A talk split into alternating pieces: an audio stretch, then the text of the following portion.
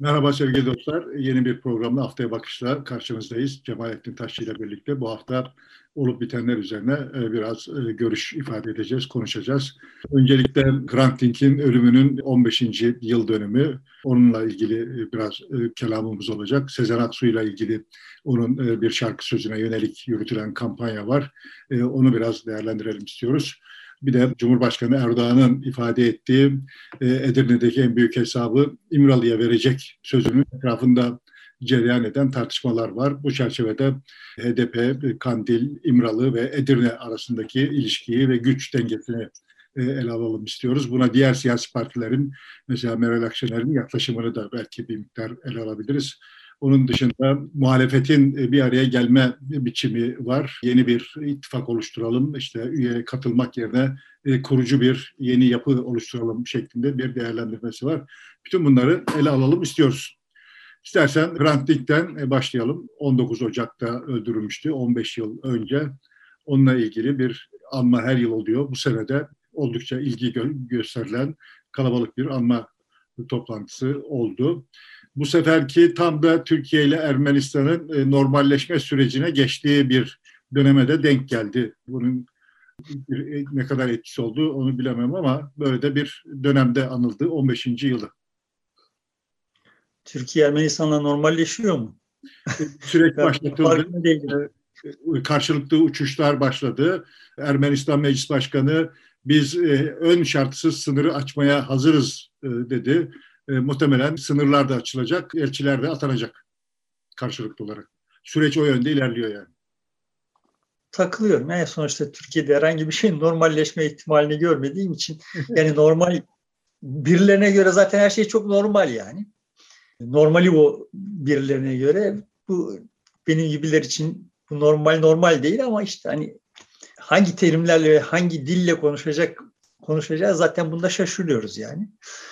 Şimdi bu Hrant Dink cinayeti aslında Türkiye'nin röntgenini çekmek için çok elverişli birçok ipucu sağlıyor ve ben burada sadece iki tanesinin üzerine durmak istiyorum.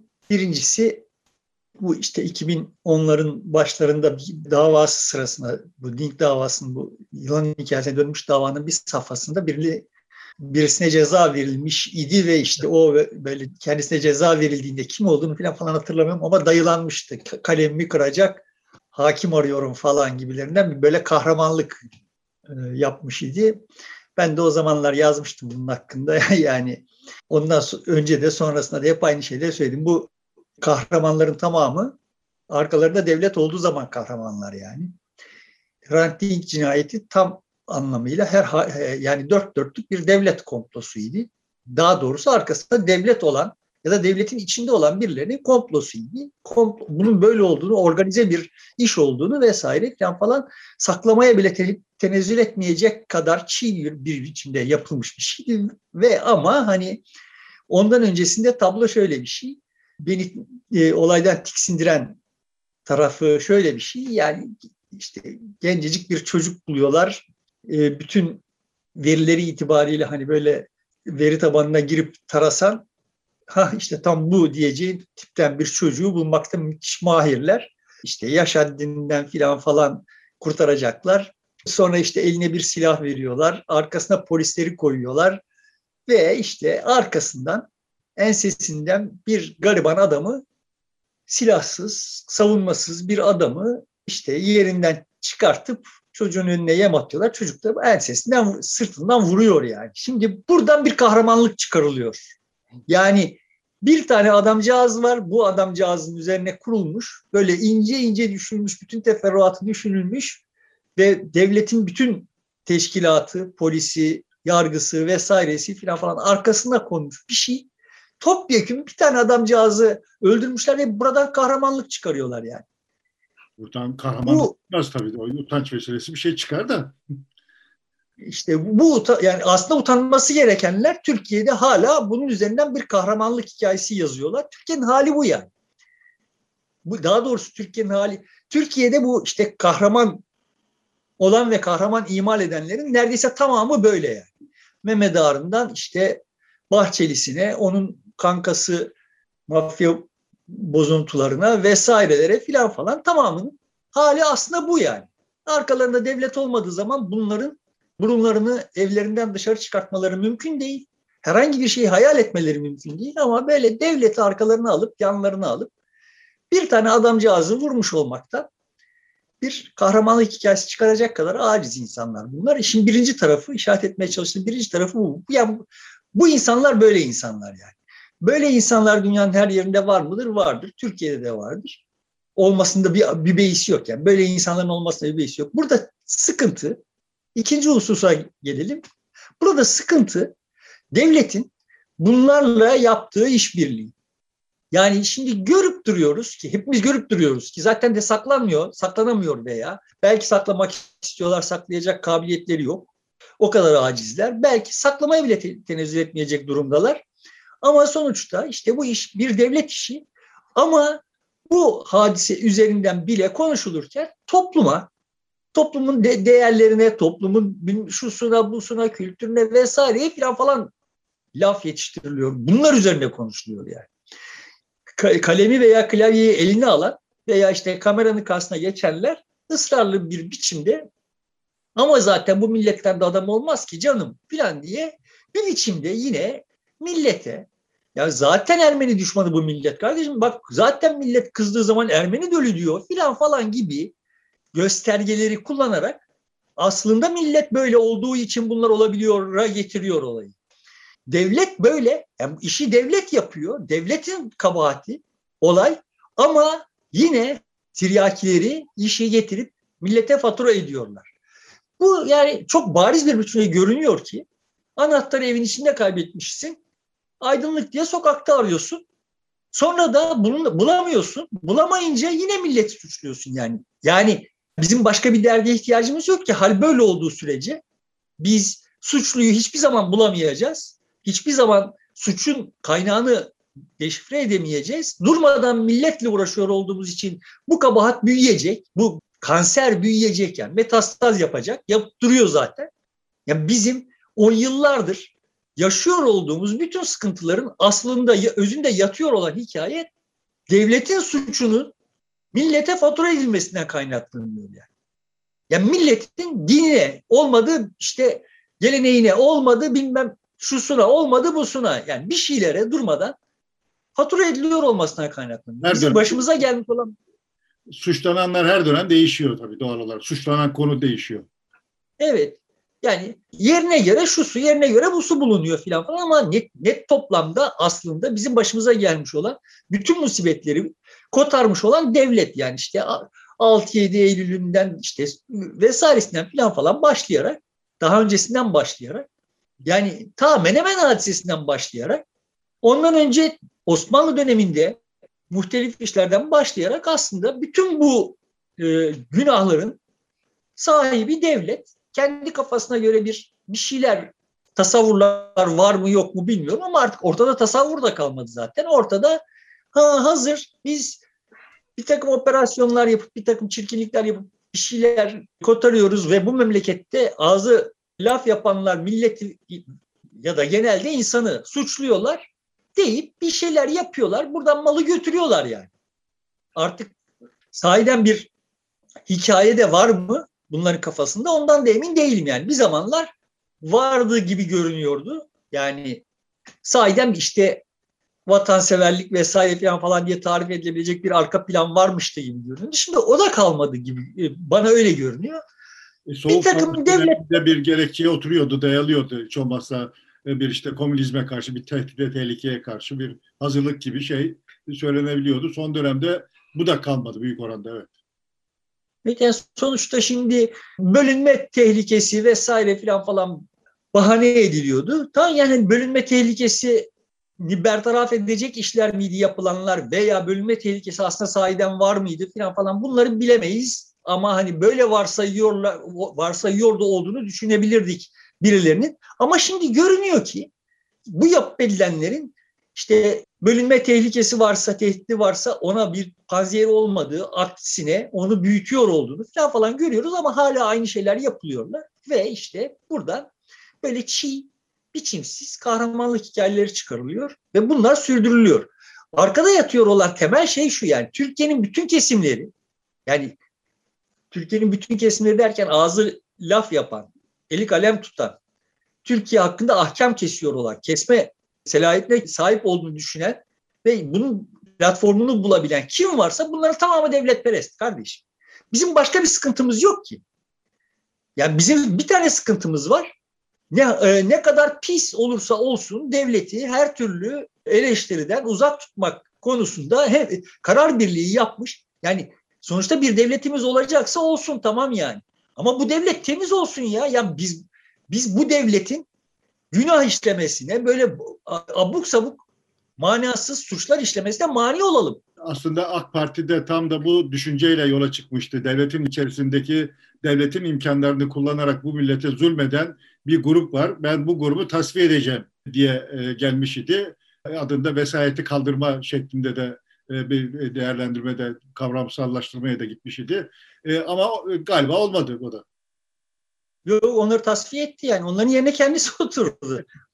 yani sonuçta Kemalist generalleri tasfiye etti. Kemalist olmayan generallerle aynı işi yapıyor. Yani bu sefer de işte din vesaire falan falan gibi bir takım hikayeler üzerinden bu işler yürüyor ve ama netice itibariyle biz devleti ele geçirmek üzerine bir oyun kurmuş bu grubun bize malumat diye sattığı, fikir diye sattığı şeylere durmadan maruz kalıyoruz yani. Devlet kimsenin ele geçiremeyeceği ve nispi olarak bizim denetleyebileceğimiz bir şey olsun kardeşim. Devlet olacaksa olsun yani. Ama bu böyle devlet perestlikle, devleti kutsallaştırarak falan falan olacak bir iş değil. Çünkü kutsallaştırdığımız ne varsa ya bir de bu hikaye var yani bugün başka mevzu, sebeplerle de geleceğiz. Durmadan birilerinin kutsalı var. Aman kutsalına değil. Ulan kardeşim sizin kutsalınız bu kadar her şeyi kapsadığı zaman biz neyi konuşacağız yani? Devlet kutsal falan filan bir şey değildir. Yani devletin bir takım işleri var ve bunları yapacak. Doğru dürüst yapacak. Doğru dürüst yapmadığı zaman hesap soramıyor isem ben. O devlet şunun eline geçmiş, onu şunları kutsal, kutsalı şu olanların eline geçmiş, yok bu olanların eline geçmiş. Her durumda benim benim için hayat kararıyor yani. Benim için hayat kararıyor derken toplumun geniş kesimleri için kararıyor. Ama tekrar söylüyorum yani ben şimdi sittin senedir bu memleketin aydınlarını, aydın kadrosuna yerleştirilmiş olanlarını suçluyorum. Çünkü evet yani bu kadrolara yerleşmiş olanların tamamı yani Ertuğrul Özkök'ünden Kadir Mısıroğlu'na kadarı tamam bunların tamamı yani devletperest kardeşim. Bir masanın etrafında oturup iki laf edemeyecek kadar birbirine düşman olan kim varsa bu memlekette konuşuyor, yazıyor, çiziyor olan kim varsa yani çok çok cüzi bir takım istisnaları hariç tamamı devletperest yani bunlar. Aslında devletperest de dememek lazım da e, devletin e, imkanlarını kullanmaya hevesli.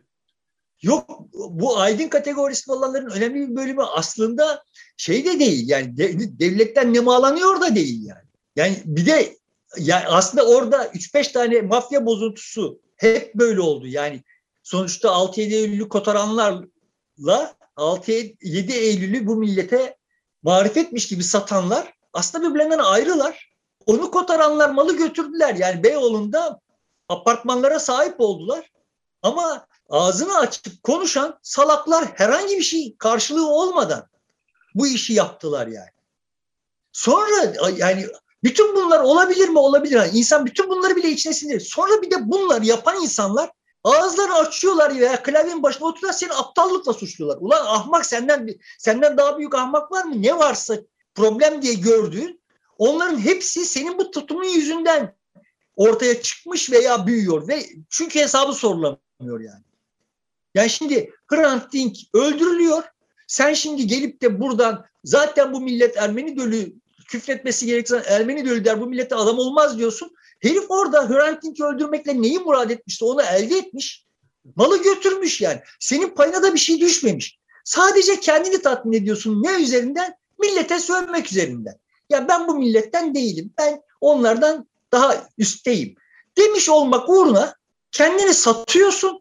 Bu kadar ucuza satıyorsun. Sonra bu kendisini bu kadar ucuzlatmış birisi olarak bu millet zaten işte makarnaya, patatese kendisini satar vesaire filan falan gibi geyikleri de sen yapıyorsun yani. Ya benim hakikaten bütün tüylerimi diken diken ediyor olan hadise burası ve ya bunlar çok berrak görünüyorlar yani.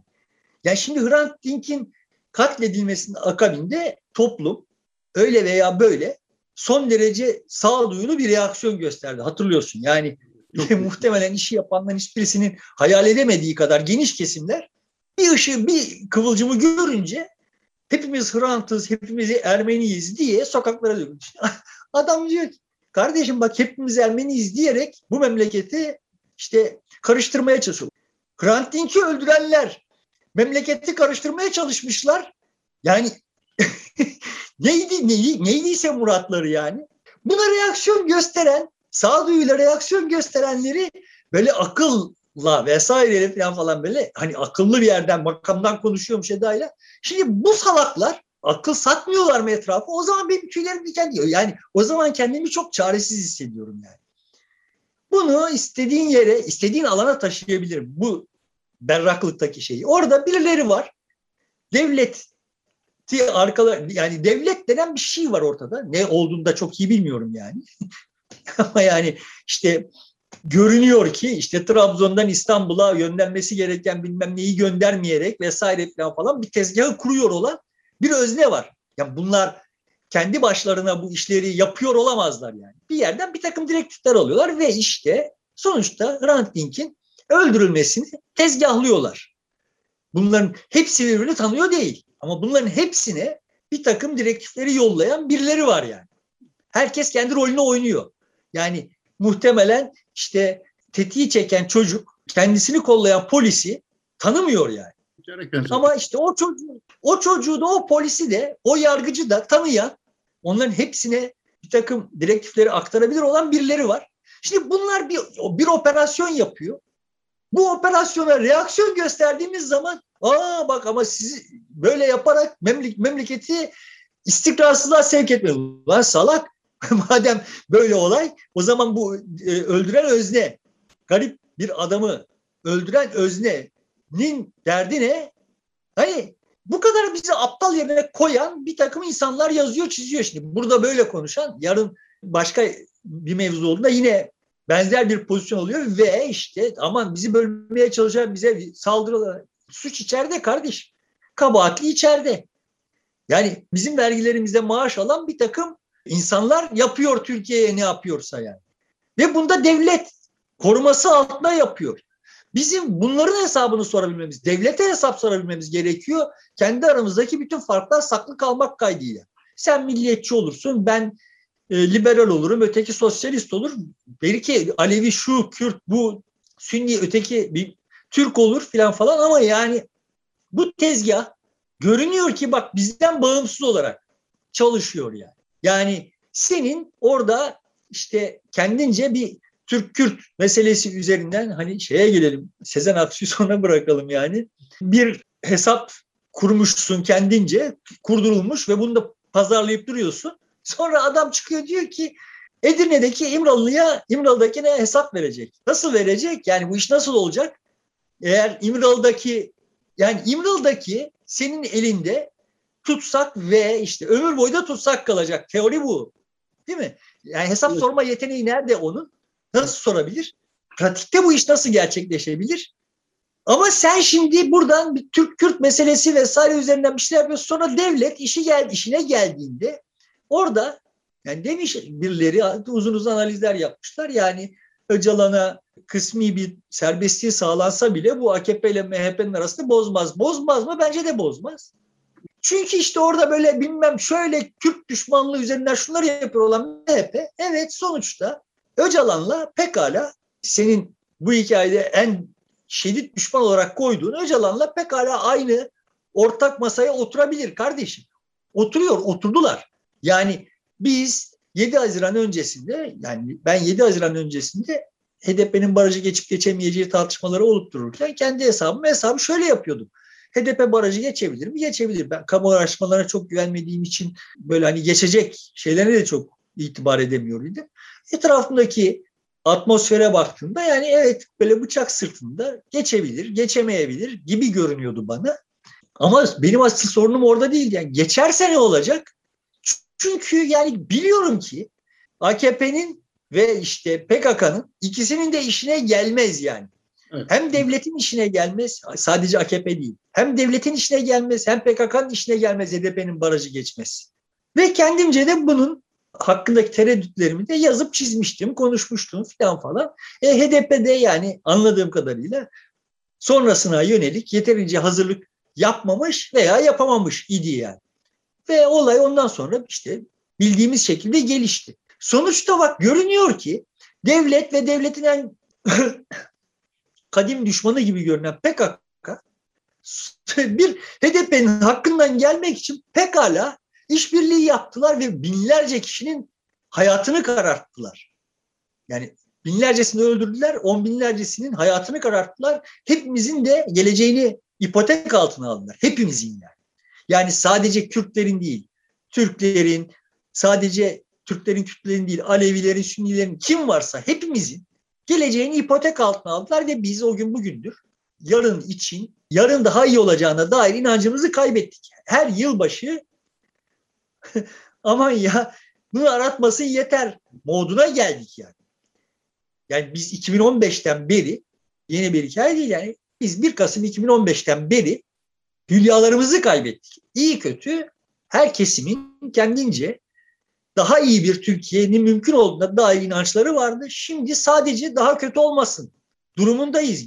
Gide gide içimiz karardı yani. Şimdi 7 Haziran seçimlerinden hemen sonra HDP'ye e, asıl saldırı zaten Kandil'den geldi. Siz e, o kadar ileri gitmeyin, hakkınızı bilin. Bizim sayemizde o ayları aldınız. Biz olmasaydık siz oralarda olamazdınız diyerek onların varlığını, meşruiyetini sorgulatır hale e, gelmiş oldu. Bundan memnun olmadığını ifade etmiş oldu. E, sonuçta onun e, barajı açmış olması AK Parti'nin tek başına mecliste çoğunluğu elde etmesini de engellediği için e, siyaseten de o da itiraz etti. Karşı çıkmış oldu. Dolayısıyla yani HDP e, herkesin e, hoşuna gitmeyen bir parti konumuna gel yerleşti o dönemde. Evet yani sonuçta benim de derdim şu bunun böyle olacağını öngörmek için çok da kahin olmaya gerek yoktu yani. Yani bir tek gerekçe vardı ve bir tek şeye ihtiyaç vardı. Kahin olmaya gerek yoktu ama şuna ihtiyaç vardı. Bak burada oyun sizin zannettiğiniz gibi Türk, Kürt, Alevi, Sünni, sosyalist, dinci, Kemalist bilmem ne arasında dönmüyor kardeşim. Bak orada bunların hepsinin hepsinden barındırıyor olan ve yeri geldiğinde 180 derece dönebilecek olan bir takım oyuncular var. Devlet şemsiyesi altında örgütlenmişler. Yeri geldiğinde bunlar pekala sana bana karşı işbirliği yapıyorlar.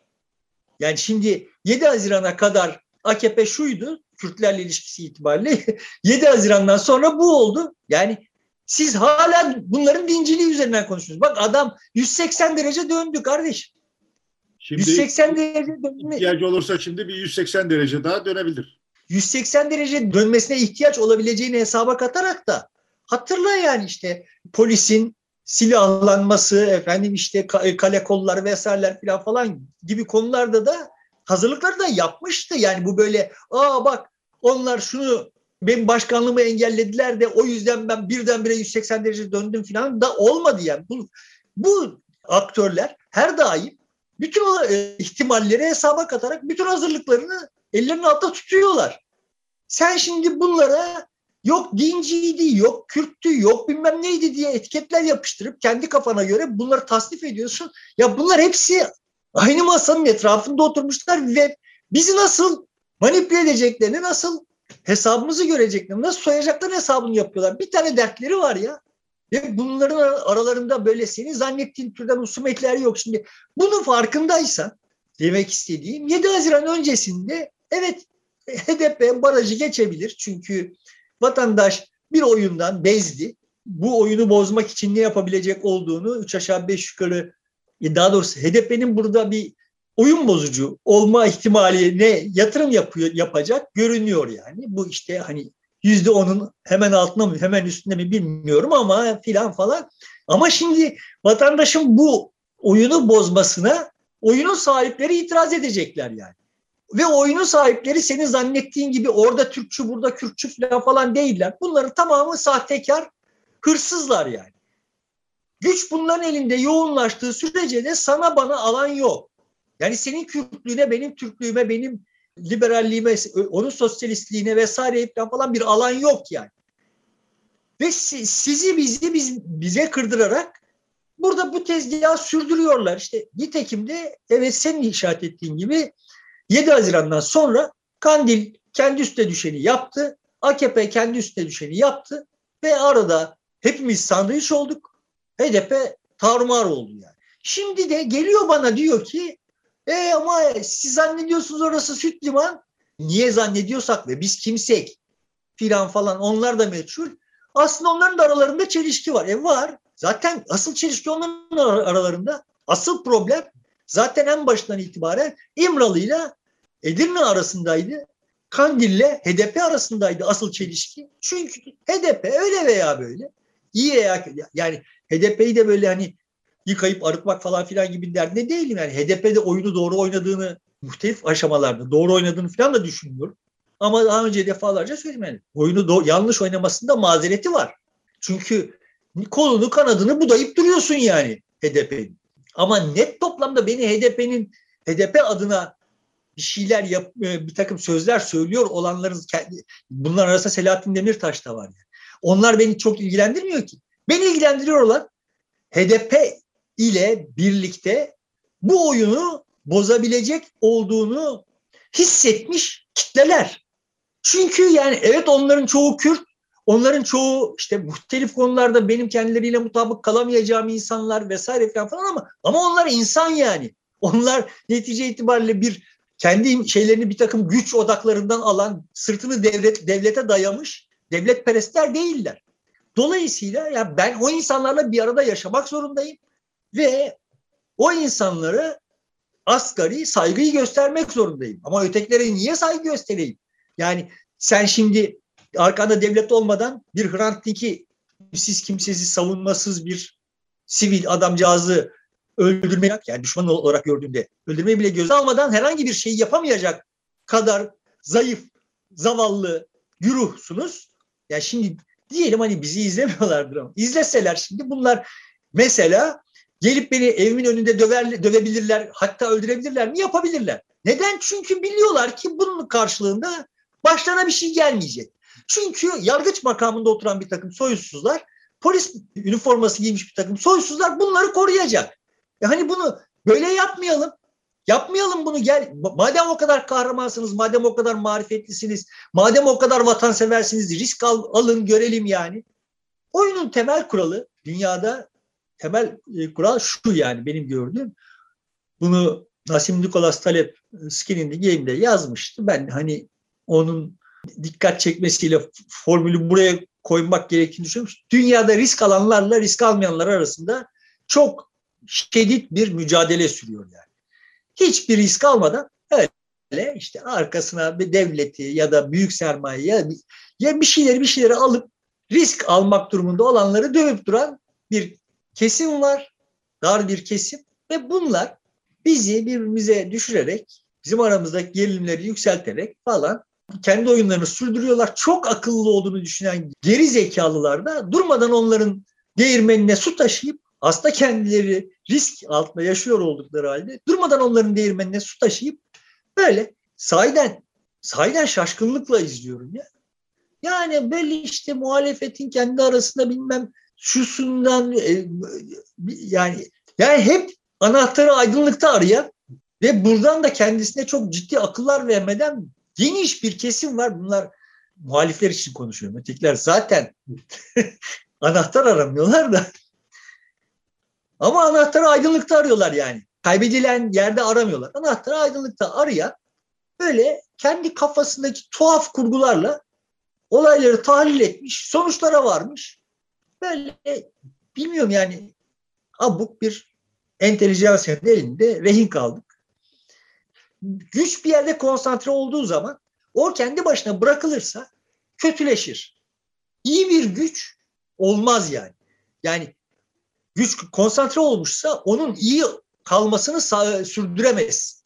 Başta iyi bile olsa iyi kalmasını sürdüremez. Çünkü o gücü kullanarak bir takım operasyonlar gerçekleştirmeye heveslenecek kişiler o güce doğru akarlar. Ve dolayısıyla da orayı kirletirler yani. Gücün kendisi kirletici bir şeydir. Ama evet bir takım işlerin yürümesi için de orada o gücün yani gücün belli oranda bir yerlerde konsantre edilmesi gerekir. Tamam. Sorun şu. O gücü konsantre ettiğin oranda da o gücü denetleyecek olanları tahkim etmen gerekir. Ve biz o gücü denetlemesi gerekenler o güce maruz kalan hepimiziz. Kürdü, Türk'ü, Alevisi, Sünnisi hepimiziz yani. Bizim birbirimizle aramızdaki mücadele mücadele olarak sürer. Efendice senin kutsalım benim kutsalım deyip başlayıp da ondan sonra hepimiz ötekini hayatı zindan etmeye başladığımız zaman o güç denetimsiz kalır. Denetimsiz kaldığı zaman da olaylar böyle olur yani. Kontrol edilmeyen, denetlenmeyen güç zararlıdır doğal olarak genel bir değerlendirme yaptığımızda. Yani Türkiye'de bu tabloyu görüyoruz. Evet var. Devletin içerisine yerleşmiş bir grup devletin imkanlarını kullanarak e, hatta zaman zaman siyaseti de yönlendirmek kapasitesine ulaşarak e, bu tür e, işleri yapıyor ve her zaman da da kendisini meşru kılabilecek yapıları da e, hayatta kalsın diye destekliyor. E, güya onlar kavga ediyormuş görüntüsü altında. Bu girdaptan bir türlü Türkiye e, çıkamadı uzun bir süredir. Tam çıkma noktasına yaklaştığında bir şeyler oluyor yeniden e, o girdaba dönmüş oluyoruz. Şimdi karşılaştığımız tablo da galiba buna benzer bir tablo. Ya şimdi şöyle yani diyelim ki Türkiye'de şu anda muhalif sosyolojinin temsilcisi olarak temayüz eden diyelim ki Akşener diye bir zatları var. Şimdi bu e, hanımefendi işte atıyorum Hrant Dink cinayetin üzerine ağzını açıp iki laf etse zannediyor ki ya da biz onun öyle zannettiğini düşünüyoruz ki bizim öyle düşünmemizi istiyor ki ama yani Türkiye'de işte Ermeni meselesi konusunda hassas olan da bir kesim var ve ben onları temsil ediyorum. Onların da hassasiyetlerini gözetmem gerekiyor. Bu yüzden ya bak kardeşim Türkiye'de Ermeni meselesi, ne, er, Ermenilerle meselesi ne olduğunu bilmediğim bir, bir takım adamlar vardır. Tamam mı? Yani senin işin onları Hrant Dink cinayetinin devlet tarafından işlenmiş Hrant Dink cinayetinin alçakça, namussuzca bir şey olduğunu, bunun onların hassasiyetlerinden bağımsız bir şey olduğunu, burada bunun hesabının sorulmadığı durumda yarın oraya gelenlerin tam da onların hassas olduğu konularda yani onların hassas olduğu birilerini öldürebileceğini vesaire anlatmak senin işin. Bu kadar ahmak değil senin sana oy verenler yani. Dolayısıyla ben Akşener'in veya Kılıçdaroğlu'nun ve kimlerse yani buralarda böyle çekingen çekingen davranıyorlar. Yani işte Kandil'le HDP konusunda yani sen şimdi bir HDP'li vekilin bilmem hangi tarihte çekilmiş bir fotoğrafı üzerinden meclise gelen bir şeyin ahlaksızca olduğunu biliyor olduğun halde sırf bir takım sana oy verenlerin hassasiyetleri falan gibi bahanelerle bu işi yapıyor isen bana senin söyleyeceğin hiçbir mazeretin hiçbir manası yok. Eğer sana o oy veren verecek olanlar burada ahlaki bir tutum aldığında senin arkanda durmayacaklarsa zaten durmasınlar yani. Zaten biz o zaman örtü ölem yani.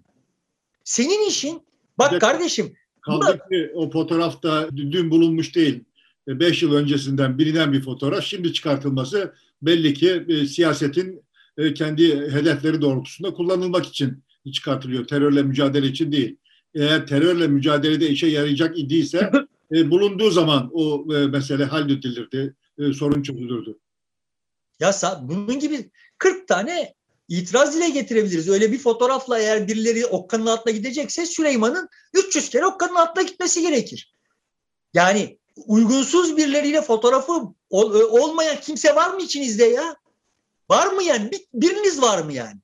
Bir fotoğraf deliliyle böyle bir iş yapılır mı? Şimdi bunlara bir HDP sempatizan olarak falan filan konuşmuyorum.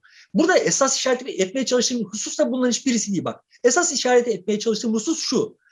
Bize diyor ki ama sizin e, sizin hassasiyetleriniz yüzünden ben burada ahlaksızca davranacağım. Sen ahlaksızca davrandığın için bunlar oluyor kardeşim.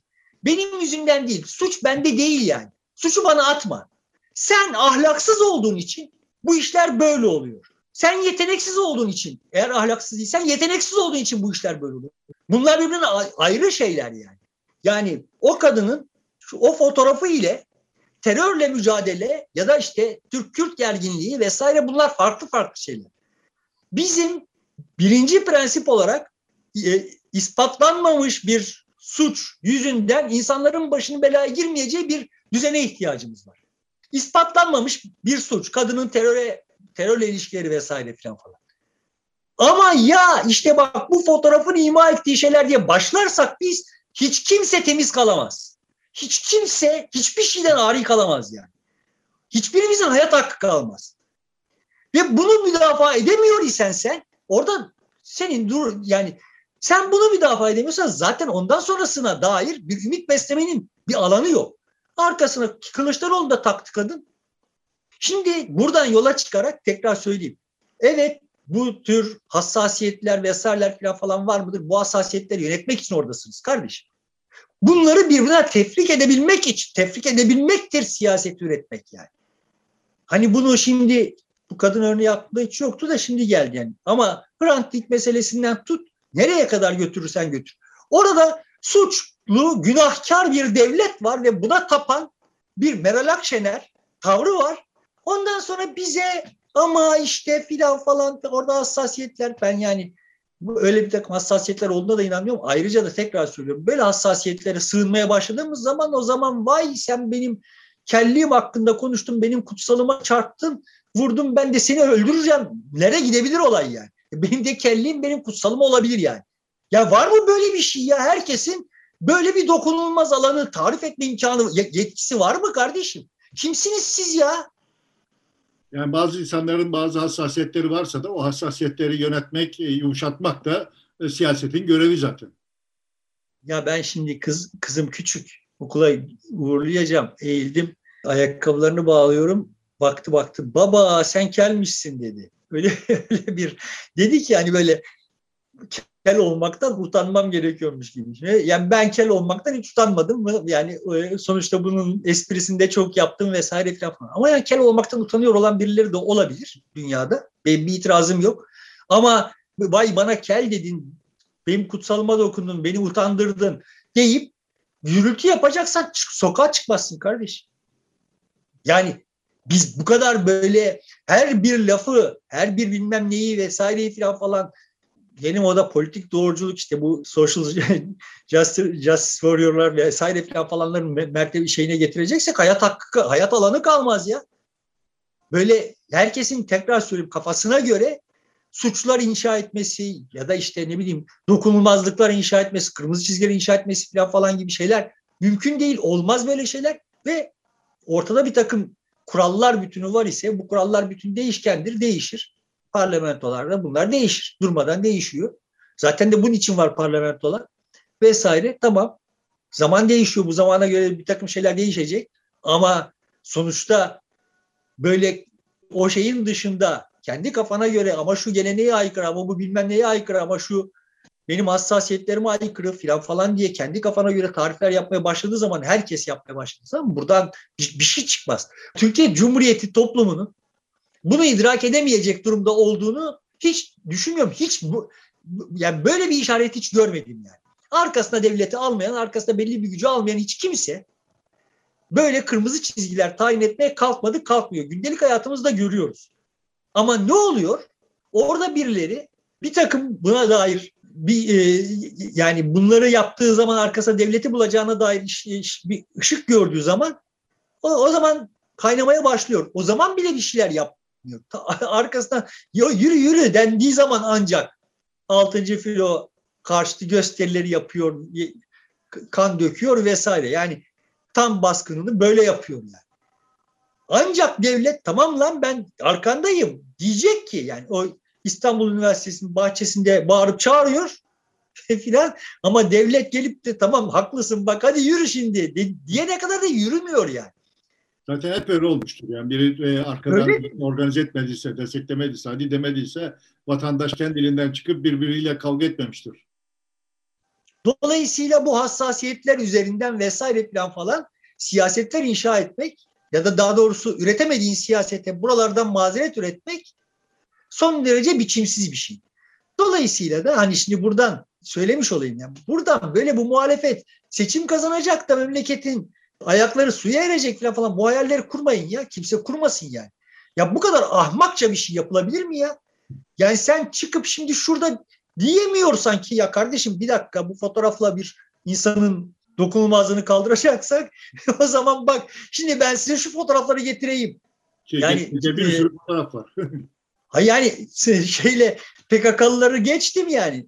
Cemaatçilerle Evet. fotoğrafı olmayan bir tane AKP'li var mı ya?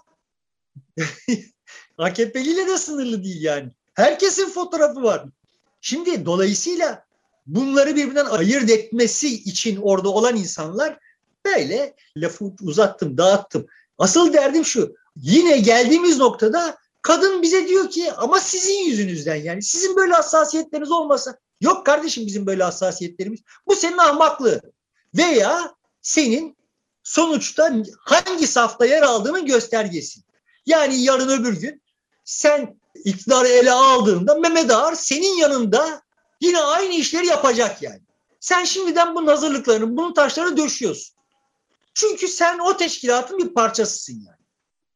Başka bir seçeneği yok benim gördüğüm. Ya ahmaksın ya da zaten oradasın. Suçu bana niye atıyorsun ya? Niye atıyorsun bana yani? Niye seçmene atıyorsun suçu? Seçmen senin arkanda niye durdu? Niye durdu senin arkanda? Yani orada o MHP'nin içine kirlenmişliklerden sıtkı sıyrılmıştı. İşte çok uzağa gitme şansı yoktu. Ama yani o, o biçimsizliklerden sıtkı sıyrılmıştı yani. Onları alıp bir insani hedef çerçevesinde yoğurmak senin işindi. Bunu yapmıyorsun sonra diyorsun ki ama malzeme bu. Bir şey denemedin ki, görmedik ki yani. Dolayısıyla biz bu devletperestlikten kurtulmadığımız sürece, bu devletperestlerden kurtulmadığımız sürece bizim burnumuz pislikten kurtulmaz yani. Ama işte dediğim gibi yani siyasetçisi öyle, entelijansiyası böyle devletle arasında bir sıkıntısı olan sadece toplum var. Toplumun devletle ilgili özdeyişleri vesaire falan onun devlete, devlete nasıl baktığını gösteriyor zaten.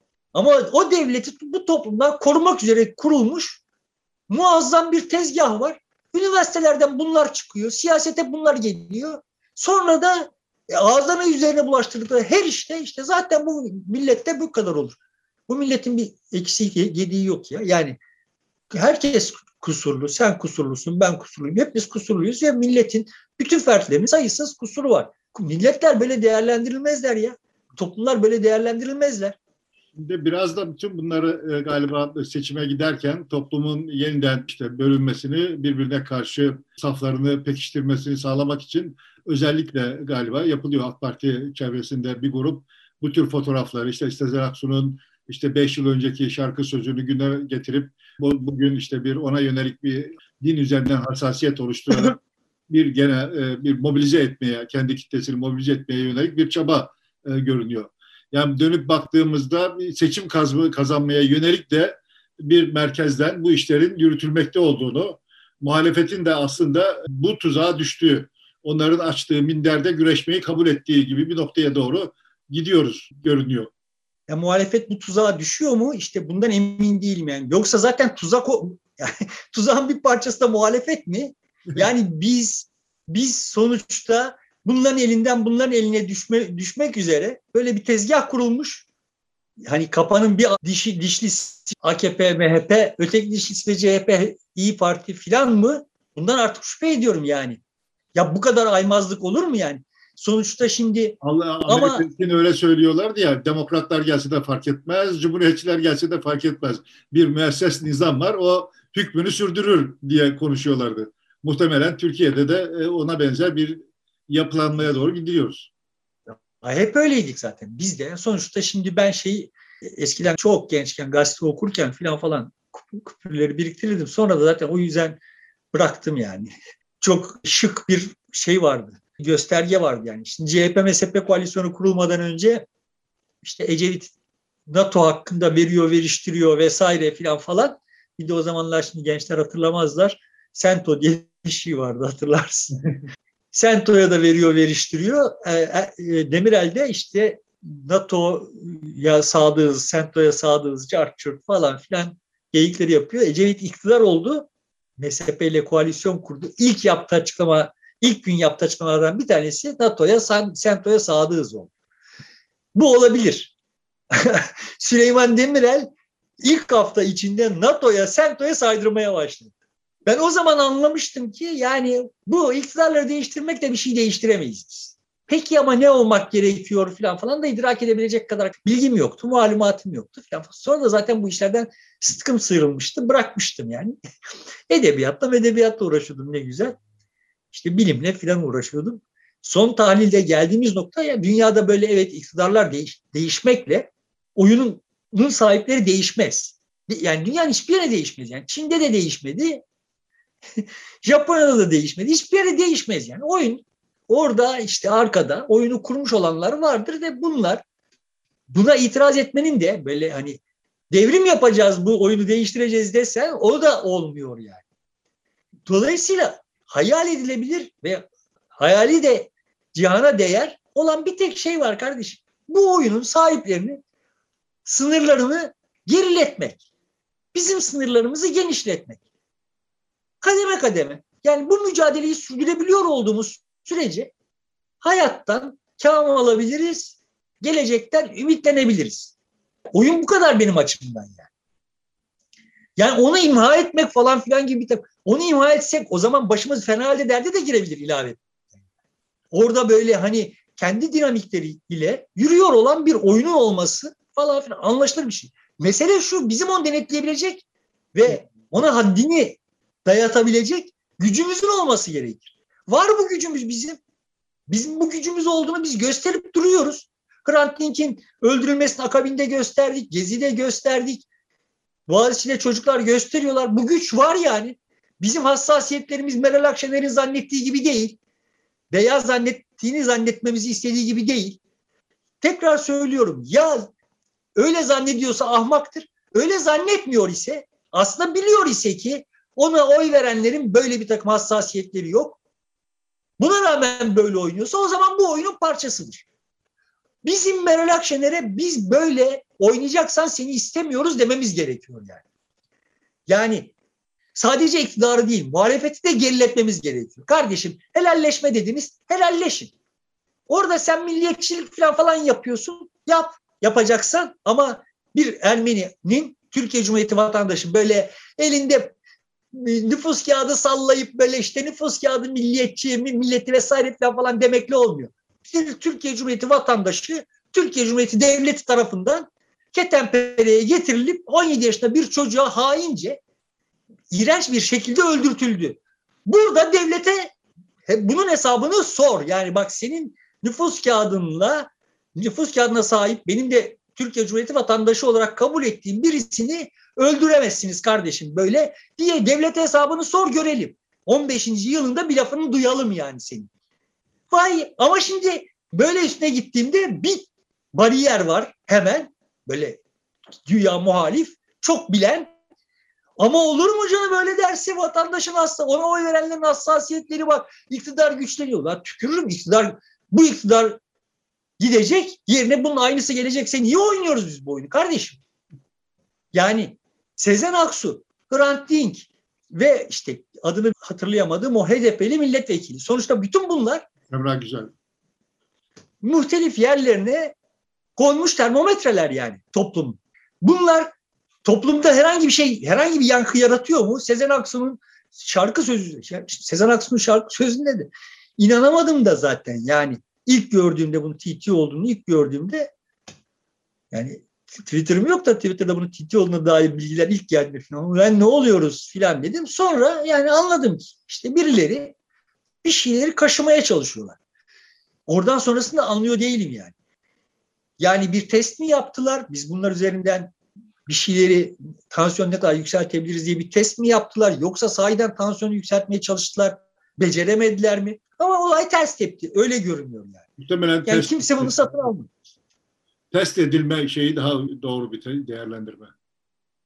Ama yani eğer bunun üzerinden bir hikaye, böyle bir şeyin üzerinden bir hikaye yazılacaksa ben şarkıyı hiç dinlememiştim. Bu vesileyle dinledim. Oraya varana kadar Türkçe, Türkiye'de sayısız şarkı var. Var var. Çok var. Yani yani çok anlamsız, çok yani eğer bununla bir test yapmak veya bununla bir sonuca ulaşmak istemişlerse adamlar sahiden kafayı sıyırdılar yani.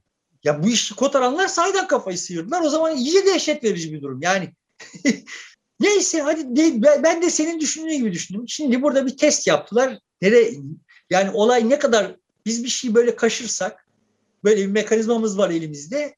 Bu mekanizmayla böyle bir şeyin üzerine gidersek nereye kadar gidebiliyoruz?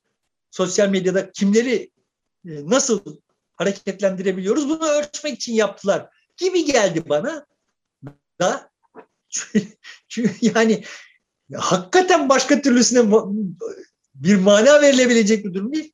Sonra çıktı ama senin adamın Bahçeli ya sen serçeysen serçeliğine bir kızgınlar kalkma lagalık edebiyatları falan falan. Lan bir dakika ne oluyoruz dedim.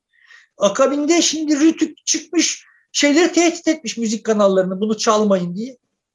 Ya yani öyle çok testmiş gibi de görünmüyor yani. Bunlar sahiden de böyle buradan bir sonuç almaya çalışıyorlar gibi görünüyor. Ve hal buysa bak tekrar aynı noktaya geliyoruz. Arkasına devleti almadığında yani adı devlet olan Devlet Bahçeli'yi ve işte Rütük'ü şunu bunu almadığında ya bütün bunların kamuoyunda hiçbir karşılığı yok kardeşim.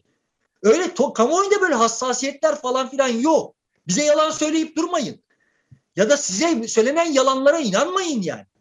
Yani o böyle etrafınıza topladığınız her şeyi biliyor olduğunu zanneden dünya araştırmalar yapan, kamuoyunun nabzını tutan ve sonra işte buradan bir takım hassasiyetler icat eden zevzekleri dinlemeyin. Yok öyle hassasiyetler. Olmadığının delili işte bunlar yani.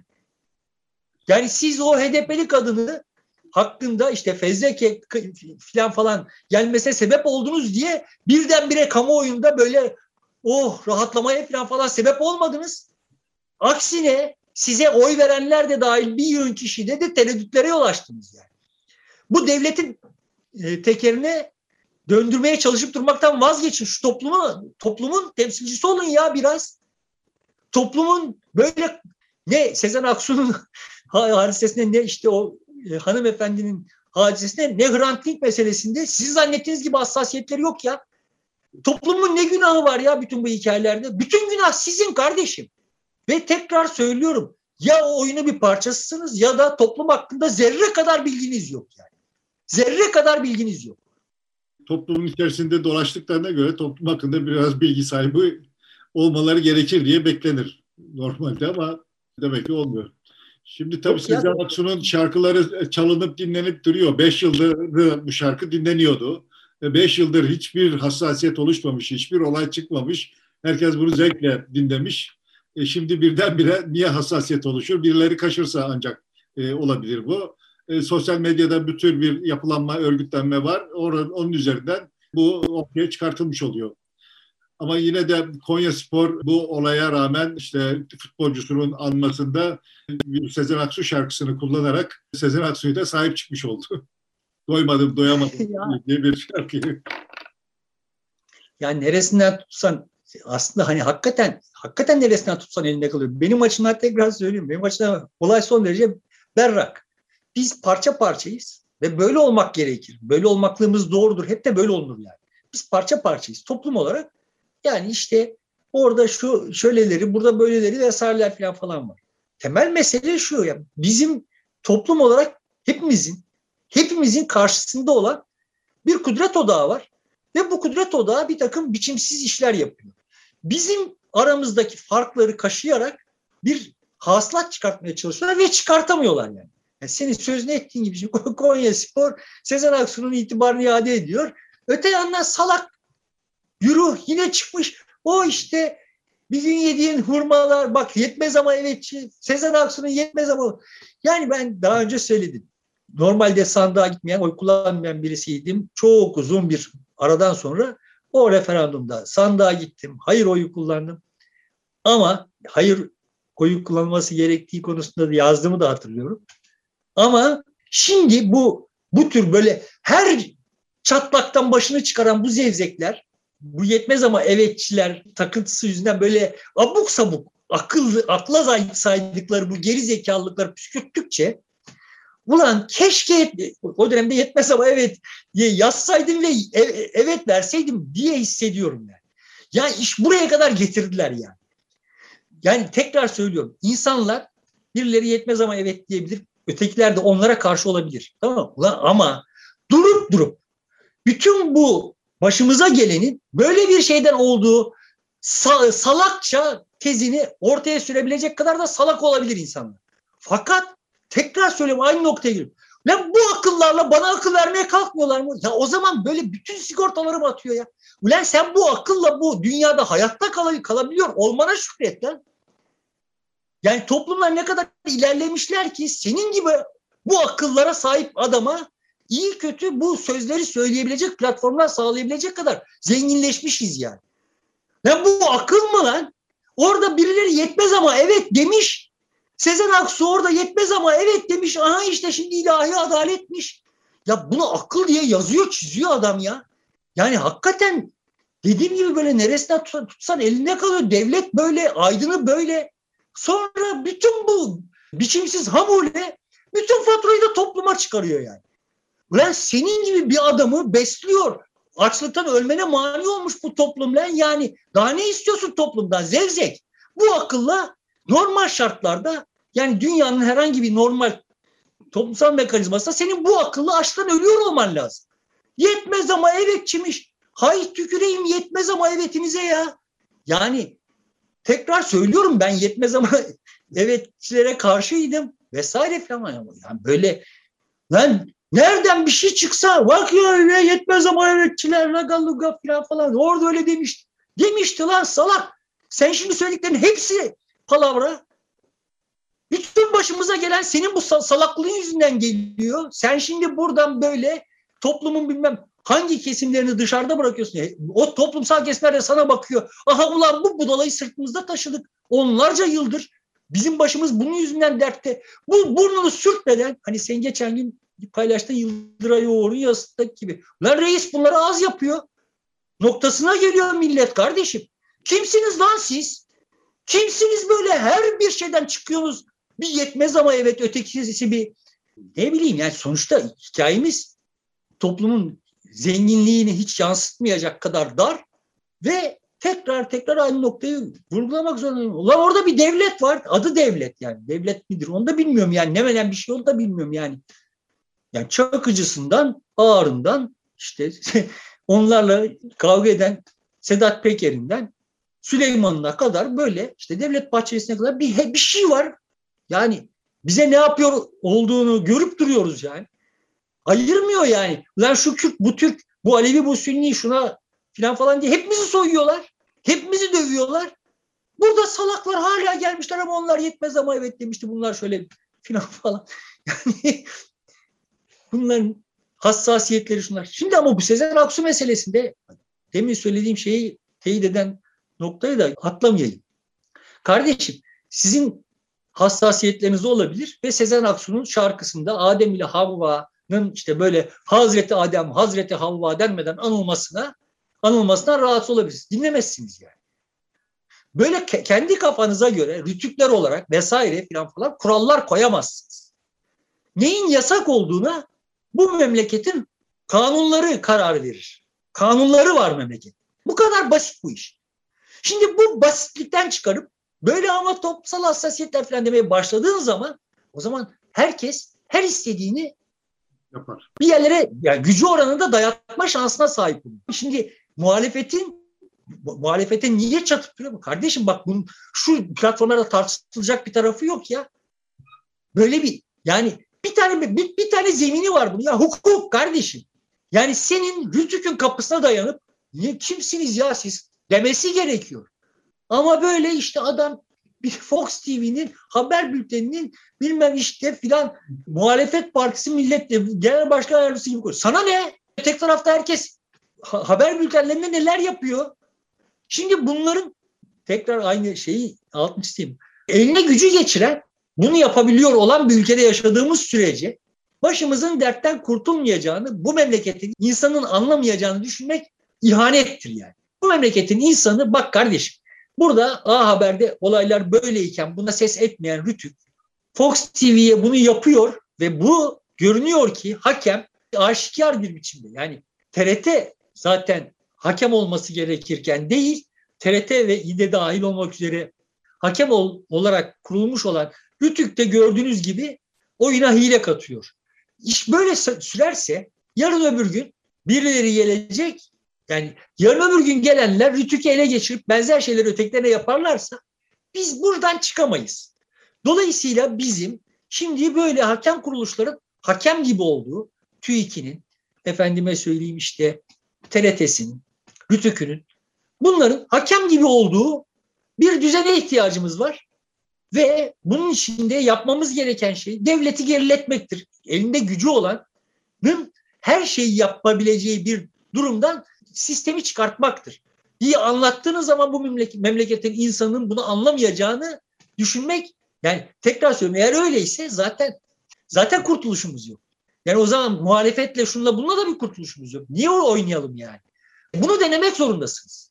Yani ben şunu bilmem gerekiyor ki siz iktidara geldiğinizde Rütük'ün hakem olarak taraf tutmasına itirazınız olduğunu, sizin rakibinizin tarafını tutmasına itirazınız olmadığını, taraf tutmasına itirazınız olduğunu benim bilmem gerekiyor. Yani. Ve benim ihtiyacım bu. Toplumun ihtiyacı bu yani. Öyle sizin zannettiğiniz gibi böyle kafasına göre hassasiyetleri olan Adem Havva lafı geçince filan falan bir takım şeyler olan bir toplum yok ortada. Bu toplum ne şarkıları dinledi ya ve dinliyor yani. Seninle cehennem işte bir şey olur bana senle cennet bile filan falan gibi şarkıları dinledi yıllarca söyledi kardeşim ya. Tekrar son söz olarak söyleyeyim. Toplum hakkındaki varsayımları dediğim gibi ya yanlış yanlışsa bunlarla iş yürüyemeyiz ya da toplum hakkındaki varsayımları doğru ama zaten öteki taraftalar. Zaten bize düşmanlar yani. Dolayısıyla böyle hani bundan sonra böyle ama muhalefeti de eleştirmeyelim falan falanlara hiç böyle muhalefet olacağını hiç olmasın kardeşim. Neyse sokağa döküleceksek, so e, sokakta hesaplaşacaksak hesaplaşalım. Yani ya bu iş böyle olmayacak yani. Olur yine de bakalım. Bekleyelim. Diyelim. Ya bu kadar pas bu kadar pas bir hafta içinde önüne düşmüş ya. Yani böyle abuk sabuk bir muhalefetimiz var. Hala işte yok masanın etrafında şu kadar insan var, bu kadar falanca televizyon kanalında niye Davutoğlu? Yani, yani problemimiz bu mu kardeşim ya? Ya probleminiz bu mu yani? Kim önce konuşacak? Alfabetik sıra mı? Oy sırası mı? Tecrübe mi? Filan gibi şeyleri değerlendiriyorlar. Şimdilik bakalım. Bir de, de iktidar olmuş gibi koltuk dağıtmaya başladılar birbirlerine. Ondan meşguller şu aşamada. Olacaklar. Ben, ben iktidar olacaklar ve zaten bu filmin öteki versiyonunu izleyeceğiz. Yani son, sonuçta şu anda piyasada bizi soyuyor olan kimler varsa seni temin ederim ki aynı insanlar kalacaklar yani. Aynı eroin Türkiye'ye girecek, aynı aynı hikaye devam edecek. Peki biz burada bugünkü hikayemizi bitirelim o zaman. Programı öbür büyük hikayeye devam ederiz. Sevgili dostlar burada bitiriyoruz. Çarşamba günü görüşmek üzere. Hoşçakalın.